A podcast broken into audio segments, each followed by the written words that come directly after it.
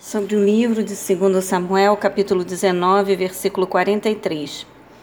Então os israelitas replicaram aos homens de Judá: Ora, temos dez vezes mais direito sobre o rei Davi do que vós, ainda que ele seja teu parente. Por que fizestes pouco caso de nós? Nós fomos os primeiros a propor a volta do nosso rei à sua cidade.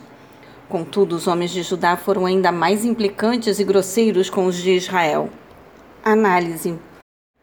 Diante de uma situação difícil e de pessoas grosseiras, não reaja com palavras duras, tampouco com arrogância, pois elas podem provocar a total falha de uma boa solução ao problema, além de atitudes ainda mais iradas e vingativas.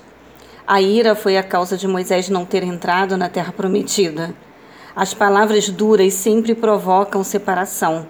A dura resposta de, de Roboão provocou o definitivo rompimento das relações entre Israel e Judá.